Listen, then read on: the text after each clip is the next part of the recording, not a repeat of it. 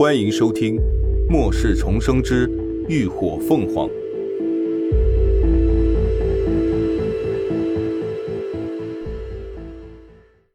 第176集，让他下车。此刻，另一辆军用卡车内，林鸾正冷着眼看着车厢里的不速之客。孙微微局促地站在刘刚身后，小脸儿有些苍白，整个右肩也是鲜血淋漓的，看着好不可怜的模样。似乎林鸾的目光太过骇人，他下意识地示弱出声：“三儿。”他为什么会在这里？林鸾却根本没有理会他的意思，直接朝刘刚冷声质问。孙微微的身子明显地瑟缩了一下，另一只完好的手一下子就抓上了刘刚的衣摆。刘刚安抚性地握住了他的手，朝林鸾解释道：“是我带他上车的，他被丧尸鸟抓伤了，需要治疗。”姓荣的没人给他治疗，需要你操心？林鸾皱着眉，直接冷声道：“让他下车。”一时间，乐乐他们都愣了。没人想到他会这么直截了当的撕破脸。鲲鹏战队的人和数字甲们则完全保持着旁观者的姿态。“三儿，你到底什么意思？我就那么让你讨厌吗？”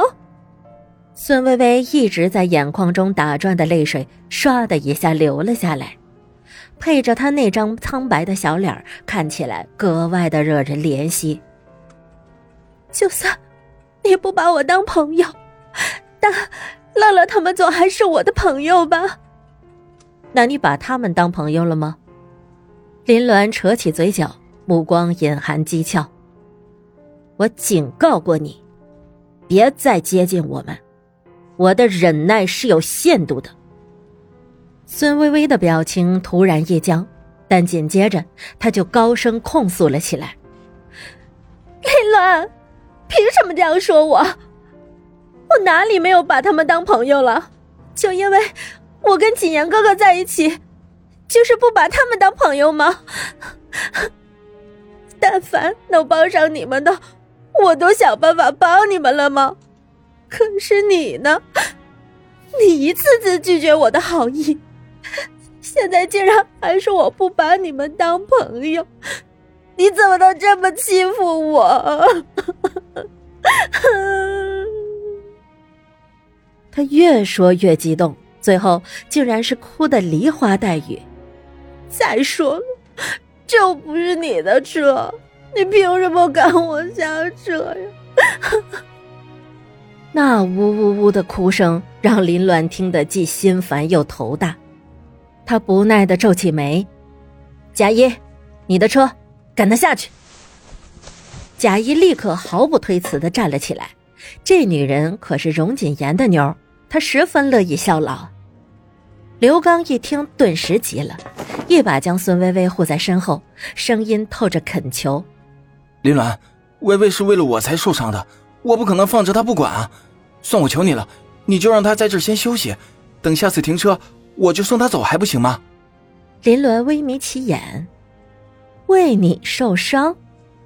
刘刚道：“对啊，那只丧尸鸟是扑着我来的，是他挡在了我前面。”哼！林鸾高高的挑起眉梢，唇角愈发的讥诮了起来。不错，这一次连苦肉计都用上了，他倒是小瞧他了。“你确定要留他？”林鸾一字一句地问向刘刚。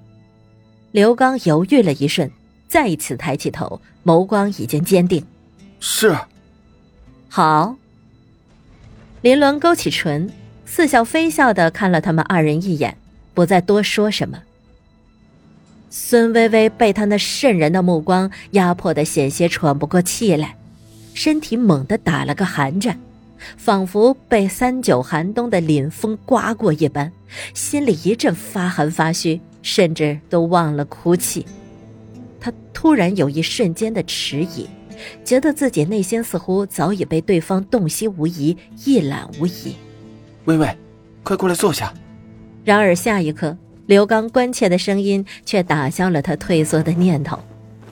孙微微朝他感激的一笑，心中暗暗起誓，最后一次就最后一次，以后他一定会想办法补偿他的。扶着孙微微坐下，刘刚又想让贾一帮他治疗伤口。我可没那义务。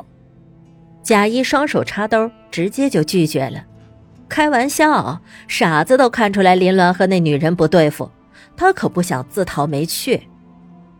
最后刘刚没有办法，只能从乐乐那里拿来了医疗包，亲自给孙微微处理伤口。不过那伤口虽然看着吓人，但也只是皮外伤，就是血流的多了些，处理起来倒也不是什么难事。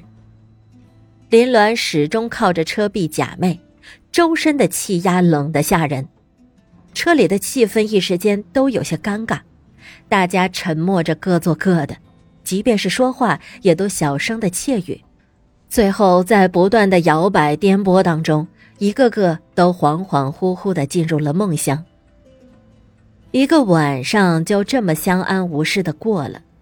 车队整整开了一夜，等到朝阳初升之时，他们已经进入了 H 市的管辖范围。林鸾睁开眼睛时，目光率先撞上了一双黝黑的眸子，那短发女人又在面无表情地盯着他看。你到底在看什么？林鸾忍不住问。